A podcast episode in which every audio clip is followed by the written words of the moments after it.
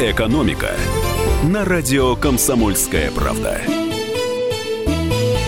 Приветствую на волнах радио «Комсомольская правда». Это программа об экономике. У микрофона Алексей Иванов. Должна ли быть экономика экономной? Давайте такой вопрос сегодня вынесем а, в эпиграф нашей передачи, потому что вокруг него так или иначе будет идти сегодня беседа с нашим гостем. А в гостях у нас сегодня, если быть точным, в гостях посредством скайпа, известный российский экономист Владислав Иноземцев. Здравствуйте, Владислав Леонидович. Добрый день. А я вот сейчас смотрю на статьи, которые вы, Владислав Леонидович, нам а, в «Комсомольскую правду» писали минувшей зимой, и это были прогнозы на 2019 год. А вот всегда бывает интересно вернуться к таким прогнозам и понять, что сбылось и что не сбылось. Тем более, что теперь-то у нас уже 2019 год близится к закату, и какие-то предварительные суждения на его счет уже можно высказывать. И вот я хочу процитировать несколько моментов, которые вы э, формулировали э, значит, год назад примерно, чуть меньше. Цитата а, из вас же. «Надежды на ускорение перечеркнуты. 2019 год станет временем относительно комфортного застоя. Я бы хотел обратить внимание, в частности, на подбор слов, да, которым вы описываете ситуацию. Застой и ускорение. Мы очень хорошо помним эти периоды из поздней советской истории, да, вот вы, наверное, не случайно их использовали. Застой и ускорение. Насколько уместно, по-вашему, сейчас проводить параллели между нынешней экономической ситуацией, той, что сложилось э, в СССР, скажем, в начале 80-х годов, причем я не имею сейчас какие-то там идеологические, политические мотивы, давайте вот остановимся на экономических реалиях. Действительно ли мы э, в каком-то смысле застряли в застой и вот подходим к перестройке, о которой, кстати, в этом году нас тоже э, уже предупреждали, что грядет, грядет перестройка 2.0? Ну, смотрите, конечно, но этих параллелей здесь э, я бы проводить не стал, потому что э, по двум причинам. Во-первых, э, застой начала 80-х годов по нынешним временам, конечно, застоем не был. Потому что, безусловно, тогда не было активного роста благосостояния, потому что система была довольно исчерпана по своему потенциалу. Но при всем при том, экономика страны развивалась довольно динамично. То есть мы помним прекрасно Э, постоянно строительство новых предприятий, э, увеличение достаточно резкое в 70-е и начале 70-х годов э, того же самого объема производства в топ-энергетическом комплексе. И по многим другим направлениям экономика, в общем-то, развивалась. Она, конечно, не была ориентирована на людей. Она потребляла огромное количество инвестиций, она использовала невероятные объемы национального продукта для нужд холодной войны. Но так или иначе, конечно, нынешний застой с точки зрения экономического развития, он гораздо более фундаментально глубокий, чем тогда. И тем не менее, вы его называете относительно комфортным застоем. Именно так. Я всегда об этом говорил по одной простой причине. Дело в том, что советский застой 70-х, 80-х, он происходил в условиях, когда, еще раз повторю, огромная доля национального богатства, национального продукта отвлекалась на, ну, это в кавычках можно сказать, отвлекалась, на нужды инвестиций, а, сверхнакопления в связи с э, увеличением а, того же самого производственного потенциала а, и военные нужды. В принципе, если мы посмотрим на конец советской эпохи, доля инвестиций в основной капитал ВВП, ну, она тогда не считалась так точно, как сейчас. Вот, и понятия там были немножко другие. Но, в общем, она оценивалась приблизительно в 35-38% против нынешних 18%. То есть в данном случае сейчас мы инвестируем вдвое меньше, чем тогда – и в этом отношении а, потребление, оно, конечно, имеет возможность быть более высоким, чем тогда. Именно потому, что и цена на нефть выше, и инвестиции ниже. Поэтому а, нынешний застой более комфортен в том плане, что а, население находится на гораздо более высоком уровне потребления, чем в советские времена. Но, ну, может быть, тогда это не застой, а стабильность? Вполне возможно. Да, я об этом тоже неоднократно говорил, о том, что э, стабильность по Путину и по нынешней э, политической элите, она, в общем-то, предполагает, э, по большому счету, неизменность происходящего, неизменность состояния, в котором мы находимся, и эта неизменность, она воплощается нулевым экономическим ростом. То есть в данном случае никто не просит сейчас у властей серьезных экономических прорывов. То есть в 2000-е годы действительно могло показаться, что и так и было – что популярность президента, она базировалась на очень быстром экономическом росте, на высоких темпах увеличения доходов населения. Сейчас, как я понимаю, э, в обществе нет запроса а, именно на связку между популярностью лидеров и экономическим ростом. Это потому что а есть что терять? По нескольким причинам. На самом деле, ну, с одной стороны, есть что терять, с другой стороны, я бы сказал, что а, пропаганда, которая в последние годы была столь активна, она сделала свое дело. На самом деле она очень профессиональна. А, и, конечно, она является одним из важнейших инструментов а, нынешнего политической системы. Вот. Но так или иначе, население сегодня боится не только того, что оно может что-то потерять, но сколько того, что в целом а, стране может быть существенно хуже. То есть то, что нас напугали враждебным окружением, сказать, тем, что мы снова в кольце врагов и так далее, и так далее, это может быть, не мобилизовало население, но оно его парализовало, скажем так, э, любые э, попытки объективного анализа и любые попытки добиться от власти чего-то. Вы знаете, вот э, если возвращаться к исторической памяти, к вот застой, ускорение, да, вот эта э, триада, которая завершилась в итоге э, лихими 90-ми, да, и, наверное, народ все-таки у нас привык с ностальгией вспоминать о временах застроя, застоя, а перестройка это что-то пугающее. И сейчас, когда да, вы говорите, знаете... что надежды на ускорение перечеркнуты, наверное, может быть, и с этим тоже связано. Что ускорение сложно... пугающий такой момент немножко для... Э, ну, сложно сказать, потому что, знаете, мне кажется, что на сегодняшний день пугающий характер перестройки а, и даже там э, лихие 90-е, это в значительной мере легенда, в том плане, что по большому счету, а, опять-таки, смотрите, вот то же самое распад Советского Союза, который, как говорится, людей напугал, люди не хотят повторения этих историй. Э, с одной стороны, кажется, что так и есть, но с другой стороны, а, какой распад напугал людей? Вот напугал людей, допустим, потери там э, Узбекистана или Таджикистана. Если сейчас попытаться сказать людям, давайте их присоединим обратно, а, и снова, так сказать, таджики, узбеки, казахи будут нами а, гражданами единого государства, честно говоря, я не убежден, что там даже треть населения скажут, что они этого хотят. У нас Поэтому... как минимум есть э, э, разделенные, как многими считается, народ э, на Украине и Белоруссии. Да, это есть. Это есть, но опять-таки в данном случае речь идет не столько о распаде СССР, как того государства, которое мы знали в конце 80-х, а сколько вот именно о разрыве этой исторической ткани, в общем-то, старинного российского цивилизационного ядра – которая состояла из там, Новгорода, Киева, Полоцка, Москвы, Владимира и так далее. Это, безусловно, есть. Но это совершенно другого рода момент. И он случился, э, скажем так, не скажем так, исторически это момент гораздо большей эпохальности, чем э, э, отражение или распад нашей колониальной системы в Средней Азии. Поэтому еще раз хочу сказать, понимаете, э, мне кажется, что у нас мы мыслим сейчас какими-то мифическими, мифологическими категориями. Э, люди, э, у нас существует как минимум два поколения, которые совершенно не помнят застоя. И этих людей будет становиться все больше. И пугать людей повторением перестройки или говорить им о том, что снова будет как в 93 году, мы лет через 5-7 будем обращаться в никуда с такими призывами, просто потому что людей, которые хорошо помнят это, по большому счету не останется. Такого же Э, в том же масштабе, в каком сейчас, допустим, сталинская эпоха является, в общем-то, уже э, легендой в том плане, что нет уже почти людей, которые помнят ее хорошо на своем жизненном опыте, а то же самое произойдет и дальше. Ну, Поэтому ну, спорить по я... поводу Сталина перестали не меньше, мне так кажется. Однозначно не перестали и, и, и стали еще больше. Но, опять-таки, что дают эти споры? Вот, по большому счету, главный вопрос. Потому что, еще раз повторюсь, ситуация сегодня не такая же.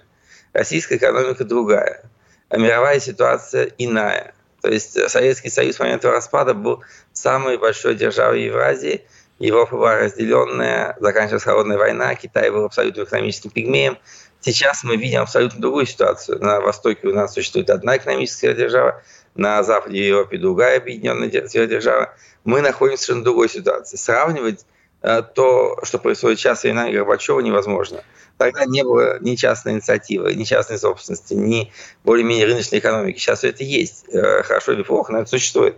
И мы видим прекрасно по тому, что происходит в последние годы, насколько эта экономика адаптивна. Она на самом деле гораздо э, успешнее, гораздо совершеннее советской экономики с точки зрения ее приспособляемости. Э, поэтому, еще раз говорю, было много хорошего тогда, было много более позитивного сейчас. И говорить о том, что, понимаете, любые сравнения очень сильно страдают. Сравнения прошедшие через 30-40 лет э, в эпоху таких быстрых изменений, как сегодня, страдает еще больше. Поэтому я бы, честно говоря, не говорил о каких-то параллелях. Э, да, у нас сейчас экономический застой, э, экономическая стагнация. Она, на мой взгляд, не вызовет политических потрясений.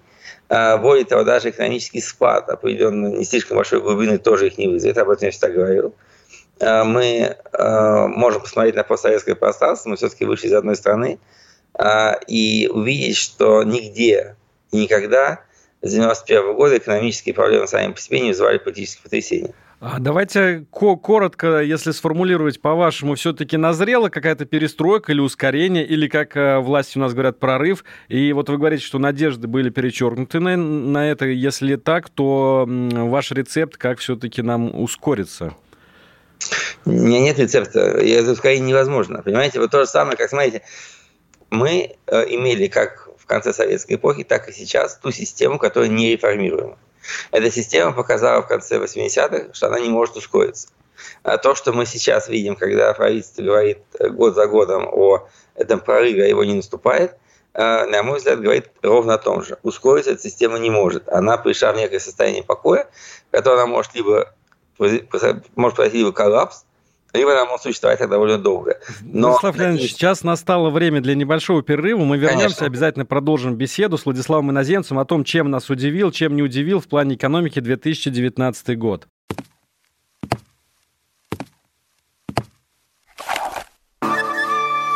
Это была тяжелая неделя.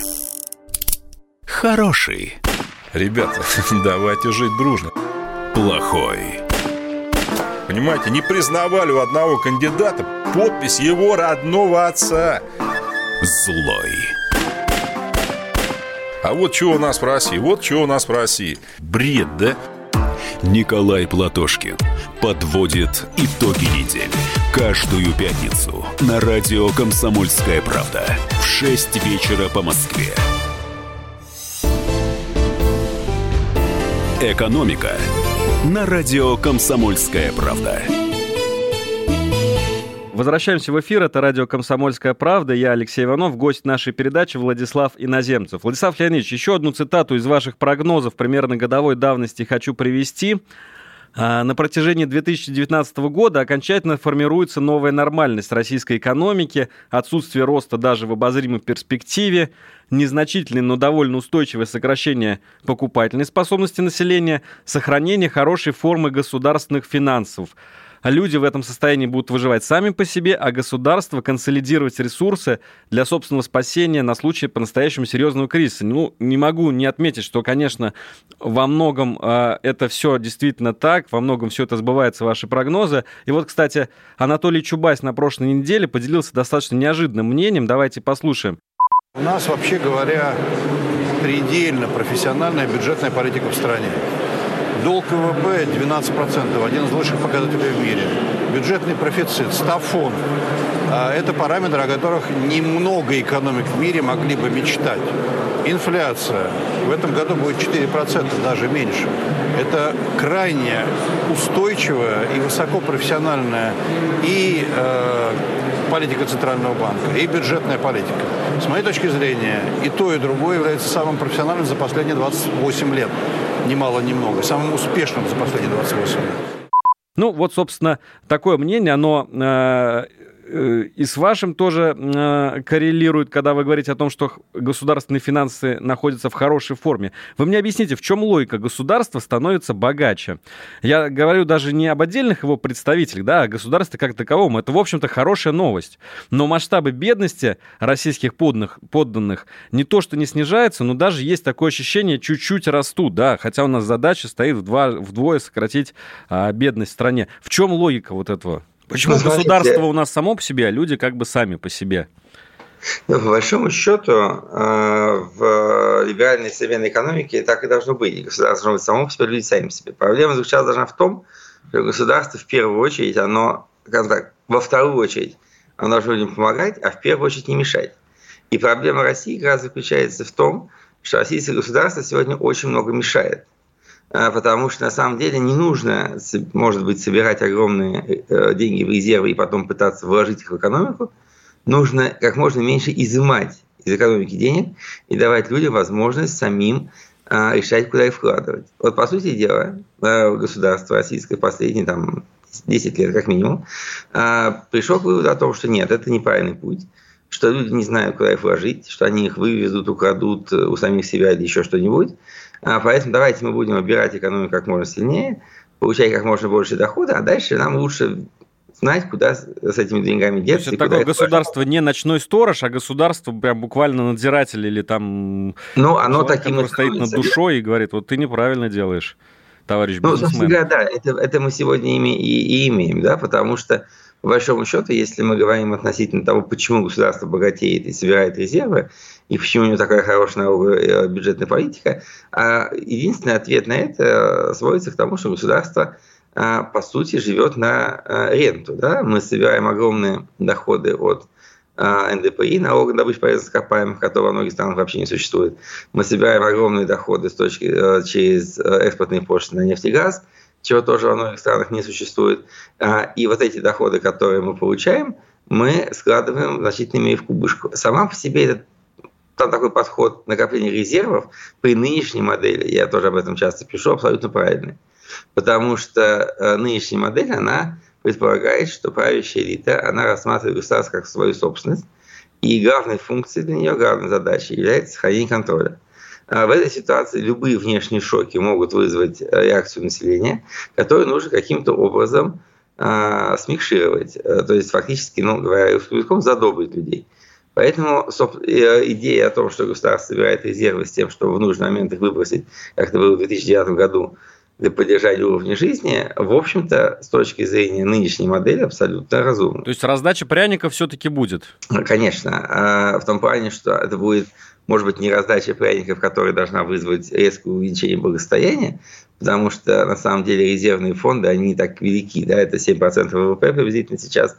А, и, по большому счету, даже если их все раздать, а, то какого-то революционного эффекта это никак не вызовет на такого рода деньгах невозможно запустить э, экономический рост.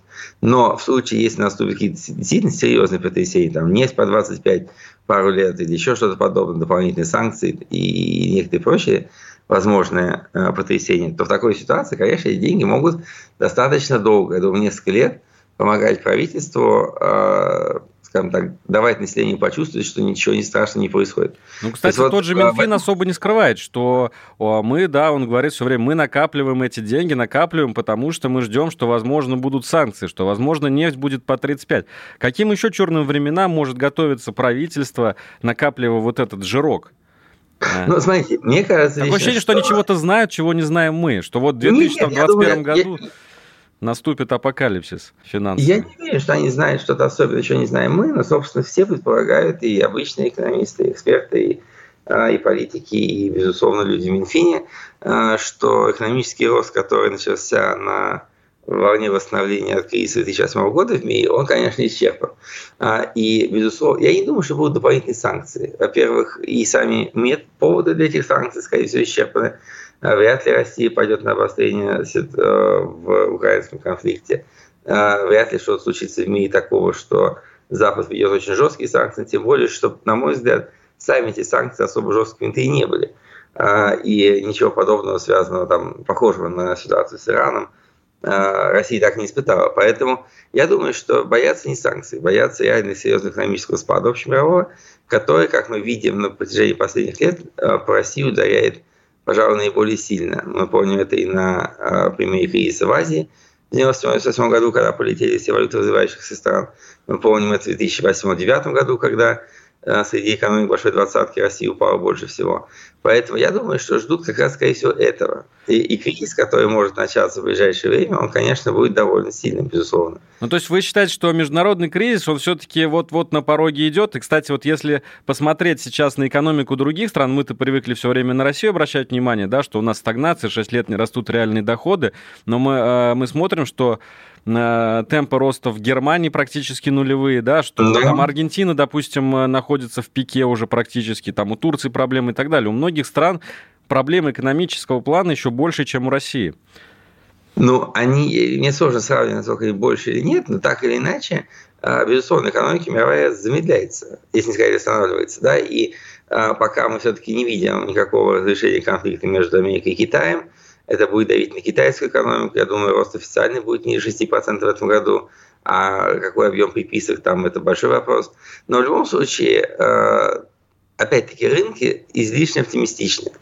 Поэтому я вполне допускаю, что какой-то может быть небольшой триггер, который случится, там, разорение крупных их банков в том же Китае, новый дефолт там, в Аргентине или в Бразилии, где-то еще, а, он способен запустить, или в конце концов резкий спад на американских площадках, он способен запустить очень серьезные последствия, и в итоге э, мировая экономика действительно войдет в фазу коррекции. Я вполне допускаю, что мы увидим довольно продолжительный кризис, протекающий на протяжении там, полутора-двух лет. Но еще раз повторю, именно этот кризис вызовет падение цен на сырье, э, а никакие не санкции. А, вполне возможно, что эти, это падение усугубится а, тем эффектом, который накладывает на него э, развитие альтернативной энергетики. Сейчас это сложно гадать, но тот факт, что на протяжении э, там, 12-13 лет мировая экономика не может расти безостановочно, это факт. Поэтому мне кажется, что, еще раз повторю, что накопление резервов в рамках той модели, которую мы имеем, оно абсолютно разумно. А альтернатива ему, как, допустим, в 90-е годы, когда правительство фактически самоустранилось э, из экономики, является, э, по сути дела, полной экономической свободой. Это, конечно, э, гигантский резерв для России, потому что все-таки мне кажется, что снижение темпов роста до нынешних величин, оно вызвано не международной ситуацией, не глобальной конъюнктуры, а в первую очередь именно этим жестким курсом правительства, который зажал всевозможные инициативы. В этом отношении я убежден, что если инициатива будет раскрепощена, налоги чуть снижены, увидеть рост 10% для России совершенно несложно. Но для этого нужно менять модель. И вот как бы на этом мы снова возвращаемся к тому, что говорили про 80-е годы. Мне кажется, что нынешняя система, она не исчерпала свои возможности существования – но перестроена она быть не может. Любая перестройка закончится тем, чем закончится 91 год. И снова у нас время для того, чтобы немного перевести дух, налить себе, например, чашечку кофе. Давайте вернемся после паузы э, через несколько минут и продолжим обсуждать с Владиславом Наземцем актуальные экономические события. Лучше и сто раз услышать, и сто раз увидеть. Наш эфир на YouTube-канале «Радио Комсомольская правда». Для всех, кто любит по-разному. И ушами, и глазами. «Экономика» на радио «Комсомольская правда». Мы продолжаем. Это передача об экономике и на волнах «Комсомольской правды». Алексей Иванов, Владислав Иноземцев в эфире. Давайте теперь поговорим вот о чем. А, за последние 10 лет налоговая нагрузка на несырьевой сектор экономики выросла в 2,65 раза. Э, это приводит нам данные Института экономики э, роста э, Столыпина на основе данных Росстата и ФНС. И с 2008 по 2018 год количество предприятий несырьевого сектора в России сократилось на 12%, а чуть более до 4 миллионов, тысяч, 4 миллионов предприятий. Вот скажите, Владислав Леонидович, у нас э, так и не получится вот сырьевую модель э, чем-то заменить в России? Мне кажется, нет. Дело в том, что, смотрите, надо понимать, каким был наш рост, э, допустим, в весьма успешной для России 2000-е годы. Дело в том, что э, модель роста в России была совершенно отлична от модели роста, например, э, в тех странах, которые успешно вышли, ну, как бы, которые построили не сырьевую экономику, в первую очередь в Азии. Если вы посмотрите на соотношение экономического роста в Китае, то мы увидим, что на протяжении почти 20 лет темп роста промышленности был приблизительно на 3 процентных пункта выше темпа роста ВВП. А, то же самое происходило в Южной Корее, на Тайване, Малайзии, других успешных странах региона. А, в России в, 90, в 2000-е годы а, у нас такой ситуации не было никогда. Промышленность всегда росла медленнее. Причем в промышленность мы включаем и сырьевую, и не сырьевую. Быстрее всего росли, росло сфера услуг. И это абсолютно объективно понятно, потому что в 90-е годы, а не говоря про то, что было раньше, фактически эта сфера в России была э, в полном, так сказать, загоне. Да? У нас не было ни нормальной системы там, розничной торговли, ни общественного питания, ни банковского бизнеса, э, ни финансового. Как я понимаю, сфера услуг э, развитая считается признаком развитого общества. Безусловно, она и таким является. Но смотрите, в России ситуация заключалась в следующем, что эта, эта, эта сфера у нас росла очень быстро. И Э, в период с 2000 по 2008 год приблизительно 71-72% роста экономики, оно было обеспечено именно ростом сферы услуг. Проблема заключалась в том, что обычно в развитых обществах происходит ситуация, когда скажем так, помимо этой сферы услуг существует, безусловно, промышленность, с одной стороны, и с другой стороны, эта сфера услуг, она, как бы это объяснить, она порождает в рамках самой себя устойчивый дополнительный спрос. То есть увеличивается занятость, создаются новые сферы, новые отрасли, а, происходит технический прогресс и так далее, и так далее. Россия в этом отношении выступила неким реципиентом. Мы фактически ничего в этой сфере не создавали, мы просто получали технологии Запада, которые существуют, внедряли их, внедряли очень хорошо. То есть на сегодняшний день наша система мобильной связи, банковских сервисов и прочее, она работает значительно менее даже более эффективно, чем в Европе или в Америке, и гораздо дешевле. То есть в этом отношении все было более-менее нормально. Но проблема заключалась в том, что в условиях отсутствия вот этого постоянного, ну, скажем так, подпитки с точки зрения со стороны э, реального сектора, э, сфера услуг фактически, скажем так, насытилась по объему э, потребления и остановилась. Потому что... Источником э, роста она больше не, не является. Потому что, знаете, восьмой год фактически, да, вот этот вот э, бум перед кризисом, он в значительной мере ознаменовал выход на постсоветские позиции в большинстве производственных показателей. Мы вышли, мы вернулись к советской добыче нефти, основных сырьевых ресурсов, объема там жилищного строительства – по сути дела, вот мы вернулись к этим моментам. Догнали, но не перегнали, да? Не перегнали. Мы построили гораздо более совершенную сферу услуг. Еще раз повторю, на значительной мере выстроили за счет тех доходов, которые население получило, э, уменьшив инвестиции, фактически перестав накапливать, э, начав тратить. И вот эта модель сформировалась, и она вышла в, некий тупик. Кризис восьмого года он был очень показательный. В России он, я думаю, имел даже больше причин случиться, чем на Западе. А, и дальше, выходя из него, мы не понимаем, где источник роста. То есть для того, чтобы расти за счет сферы услуг, нужно не столько даже большие доходы, сколько, по большому счету, больше в этих услугах потребность.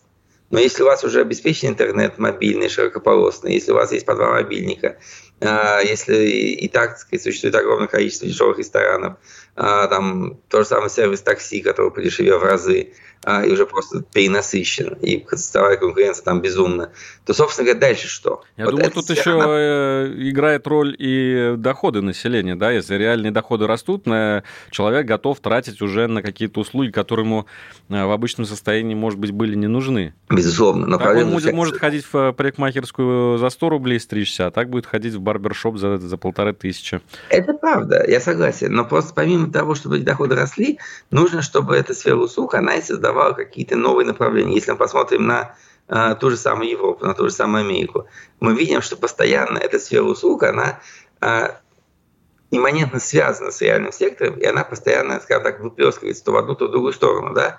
То есть, допустим, развивается сеть мобильной связи в Китае, возникает гигантский рынок, и он, естественно, заполняется и дает шанс развиться собственным компаниям там то же самое, там Xiaomi, Huawei и так далее, они создаются именно на этом гигантском рынке. На гигантском нашем рынке услуг не создалось ничего. То есть, знаете, э, развитие рынка услуг должно поддерживать и запускать рост в инновациях, в реальном секторе, должны производиться новые технологии, создаваться новые, скажем так, железки и так далее, и так далее. У нас этого не происходит. Мы считаем, что можно э, аутсорсить йотафон на Тайвань а, и радостно считать, что вы технологическая держава. Нельзя. Проблема заключается в том, что технологический прогресс во всем мире шел очень простым э, путем. А люди начинали переходить к новым уровням технологий и отдавать что-то на аутсорсинг, когда они хорошо делали предыдущий уровень.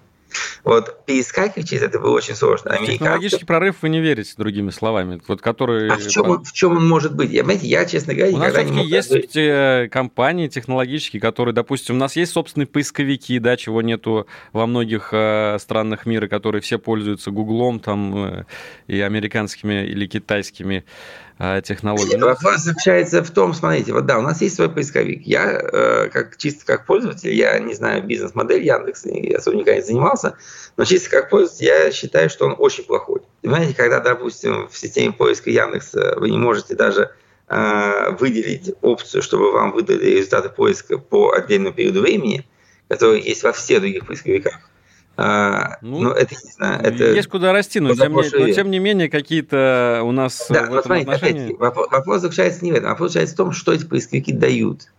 То есть, по сути дела, смотрите, а, нынешняя экономика, она перешла к очень, очень странному свойству, очень странному периоду. В 90-е, 2000-е годы главным феноменом этой экономической активности заключалось было, было то, что э, целые отрасли, в первую очередь компьютерные отрасли, э, телекоммуникации, многие другие, они стали работать на постоянно снижающейся себестоимости, чего никогда не было раньше. Любая экономика индустриального типа работала на том, что каждый новый продукт, более сложный, он стоил дороже. Сейчас э, все поменялось. С конца 80-х годов мы видим целые сектора, это компьютерная, еще раз повторю, отрасль, телекоммуникации, э, сфера обмена информацией, копирование и так далее, когда каждая новая модель компьютера э, экономически, э, технологически более совершенна, но стоит она на единицу памяти по быстродействию и прочее в разы, в разы дешевле, чем предыдущий.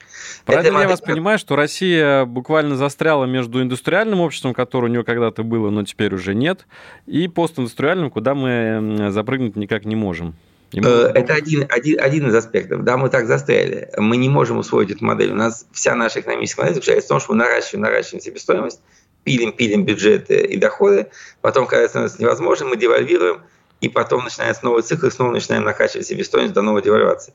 Собственно, это вот то, что происходило, так сказать, э, и сначала в восьмом году, потом в четырнадцатом году, и, безусловно, когда случится снова.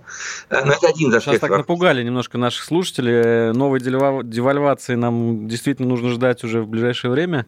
Нет, я не думаю. Смотрите, все-таки эти циклы, они проходят через определенный период времени. Я думаю, что... Э, нет, я не сказал, что это может быть быстро. Вот. Для этого нужно какая-то, опять-таки, еще раз говорю, внешний толчок. Но в условиях э, кризиса серьезного на мировых рынках я абсолютно убежден, что курс таким, как он сейчас есть, не будет. Но опять-таки, еще раз повторю, Россия на этом выживает. В том плане, что, э, конечно, население становится хуже, но, как мы уже вначале говорили, но государство богатеет. Любая девальвация – это огромный плюс правительства, потому что оно собирает рентные доходы в основном привязанные к доллару и евро – Э, в виде пошлин, а платит э, пенсии, пособия, э, тратит на экономический рост, на закупки товаров или госуслуг в рублях. Поэтому это как раз момент, который будет продолжаться, потому что если у правительства нет другой возможности обеспечить рост доходов, она будет к этому прибегать. Может быть, Но эволюция это просто не наша, и вот мы вынуждены, собственно, обречены так от кризиса к кризису прыжками совершать, потому что поступательно идти это просто не наш путь.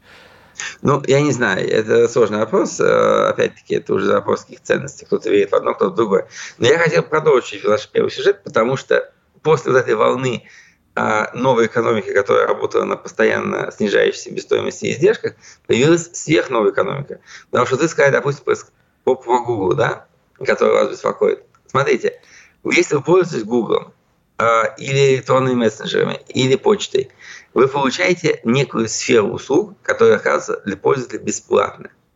Вот. А доход возникает совершенно с другой стороны. Он возникает через рекламодателей, которые там мешают вам смотреть фильмы, постоянно перерывая рекламу и так далее. Это может вас раздражать, но это не вынимает у вас денег из кармана. Поэтому, собственно, экономическая модель основана на том, что нужно сброситься там миллиардами рублей – построить современный российский поисковик государственный, вместо того, чтобы бесплатно пользоваться тем, что уже существует, для меня выглядит дико. Или аналог Википедии, который стоит 2 миллиарда а зачем? Ну вот у нас, это я просто цитирую буквально планы правительства. по. Это я знаю, да. Эти планы были озвучены. Для меня вопрос заключается в том, для чего это нужно. То есть вы вынимаете деньги из кармана людей, не даете возможность развиваться среднему бизнесу, вы говорили про налоговое время, да, а, и строите то, что уже существует. Для чего вам выдавливать Google с э, вашего поискового рынка, для меня тоже непонятно. Никто не пытается, э, Google никогда не пытался отрезать пользователя от своей сети. Наоборот, там китайцы пытаются его блокировать. Но Еще один небольшой китайцы. перерыв нам надо устроить, Владислав Леонидович, чтобы уже в конце часа расставить все точки над «и», далеко не расходимся. Через пару минут продолжаем наш разговор. Иркутск. 91,5 Воронеж. 97,7 Краснодар. 91,0 Тюмень.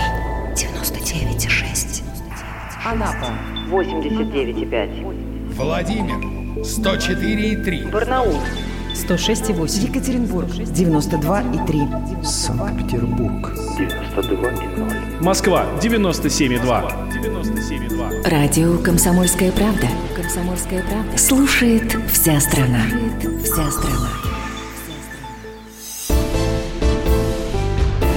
«Экономика» на радио «Комсомольская правда». Алексей Иванов и Владислав Иноземцев в эфире радио «Комсомольская правда». Мы обсуждаем парадоксы российской экономики. Я хочу Владиславу Леонидовичу задать еще вот какой вопрос. А, все мы помним, что в начале 2019 года у нас повысился НДС угу. до 20%, да, с 18%. А, и сейчас, э, даже по комментариям э, наших чиновников из правительства, мы видим, что, собственно, особого положительного эффекта для бюджета это не заметили. Но, с другой стороны, инфляция тоже не так разогналась, как об этом э, кто-то думал. В общем, для чего все это было? И есть ли в этом какой-то плюс для государства? Ну, смотрите, сейчас мы возвращаемся к началу нашей темы, как действует правительство. Мне кажется, что две ну как, вот эти две больших изменения в налоговой системе и в финансовой, это пенсионная реформа а, прошлого года и повышение НДС в этом году, а, и то, и то было абсолютно бессмысленным. В том плане, что, смотрите, пенсионная реформа была обозначена таким образом, что у нас демографическая яма, а, у нас слишком низкий пенсионный возраст, мы должны что-то делать и так далее, и так далее. Ну, Но... население стареет, другими словами, да, и на каждого стареет, работающего да. приходится все больше пожилых людей. Знаете, я об этом э, несколько раз э, в свое время высказывался в очень скептической манере. На мой взгляд, э, стареющее население – это достаточно большой шанс. По одной простой причине, потому что э, мы прекрасно знаем из любой экономической теории, что ценность ресурса определяется его редкостью. То есть, если у вас полно ресурсов, вы никогда не будете их экономить. А если, допустим, почему Япония так быстро развила, развила технологию после мировой войны? Потому что не было сырья, и это потребовало очень экономного использования и повышения технологического уровня развития. А отсутствие излишней рабочей силы, оно, безусловно, вызывает желание модернизации. То есть, если у вас нет э, очереди таджиков, вы будете совершенствовать свои эскалаторы. Если очередь есть, это как раз прекрасный мотив не модернизировать э, свою промышленность. Ну, то есть вы предлагаете, ну так э, скажем, намекаете на то, что нужно вкладываться в модернизацию производства, в автоматизацию труда, может быть, в повышение окладов, да, там для рабочей силы, которая остается, ее же мало. Да, естественно. И повышение оклада будет вызывать желание уменьшить количество работающих, а это, это будет опять подталкивать модернизацию. Это абсолютно, на мой взгляд, естественный путь развития. Но мы пошли другим путем. Мы хотим по-прежнему работать э, исключительно на экономике там, больших цифр и невысокой эффективности. Это выбор властей, на мой взгляд, ошибочный. А, ну, я же не говорю о том, насколько он сильно нанес удар при престижу и авторитету власти и а, доверию к ней. А, опять-таки, смотрите, а, пенсионная реформа, она была обусловлена тем, что якобы мы попали в демографическую яму. А, но э, то, как она была произведена, вызвало, на мой взгляд, меня, меня вызвало очень большие вопросы. Почему? Потому что демографическая яма – период временный. 90-е годы были периодом очень низкой рождаемости, 2000-е годы были периодом восстановления. Люди, родившие в 2000-е годы, пополнят рабочую силу в конце 20-х. А, и как раз к этому времени пенсионный фонд возраст будет повышен до конца. Вот это, на мой взгляд, бред. То есть можно было легко посчитать, сколько нужно денег для закрытия вот этой ямы, до того, как мы выйдем в новый э, демографический рост там, 28 года, увеличение количества рабочей силы, и просто отложить это резервным фондом, а, и дальше использовать резервные фонды для а, сохранения той системы, которая была, и оставить ее разбираться людям в 30-е годы. Или начать повышение там, с 30-го года. В этом отношении никаких проблем для бюджета не было. Так, а что касается НДС, давайте вот... Что касается НДС, риска инфляции не было изначально. А, об этом многие говорили, но я никогда не был с этим согласен по той простой причине, что экономика находится в глубокой стагнации. В такой ситуации повышение цен невозможно. Потому что как только вы повышаете цены, да, тут же на потребитель уходит. Рынок достаточно гибкий, конкуренция на потребительском рынке большая. Поэтому, собственно говоря, да, э, повышение НДС, по сути, съело часть прибыли. А, оно э, было отчасти переложено на потребителей, но я думаю, что не полностью далеко. А, э, бюджет получил какие-то доходы, но проблема заключается в том, что бюджет и правительство у нас всегда очень односторонне действуют. То есть, а, точнее, не односторонне, а очень, скажем так, нерешительно. Да, мы повысили НДС, но тут же начались, а мы дадим льготы здесь, а мы дадим льготы там, мы увеличим ассигнования там, и, по сути дела, мы собрали эти дополнительно там 560-600 миллиардов рублей в год, а, а значительно меньше через другие инструменты их и потратили. Поэтому в условиях неустойчивой экономики лучше вообще ничего особо не менять. Вот оно идет, как идет. Правительство вроде бы, по-моему, сегодня довольно происходящим. Да, там Медведев говорит, что у нас все хорошо, а все рассуждают по новой нормальности. Это действительно новая нормальность. Мы, возникла система, в которой отсутствие роста не вызывает мощного, пока не пока, мощного кризиса доверия к власти. Да, кризис доверия есть, но нет никакого э, потенциала протеста и потенциала перемен. И, по-моему, в этой ситуации система может жить так долго.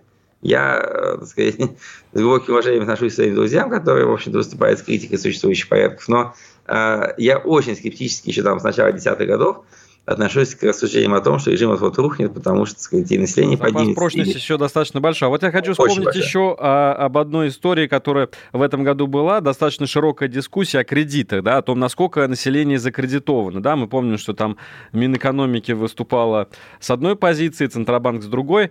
А, ну, в общем, есть такое мнение, что а, население на самом деле не хочет а, терять тот уровень жизни, заработанный ими в нулевых годах, может быть, да, и для того, чтобы поддерживать уровень потребления, все глубже и глубже залезать в кредиты, и там называлось, допустим, министром Орешкиным дату, что к концу 2021 года все это может а, пузырь лопнуть. Вот вы согласны с тем, что кредитный пузырь действительно уже представляет угрозу обществу? Он, он представляет угрозу, но опять-таки, Э, я не вижу в этом... Э, она, э, смотрите, он представляет угрозу. Население закредитовано. Доходы реально располагаемости с этим падают, потому что люди дают все больше и больше процентов банкам.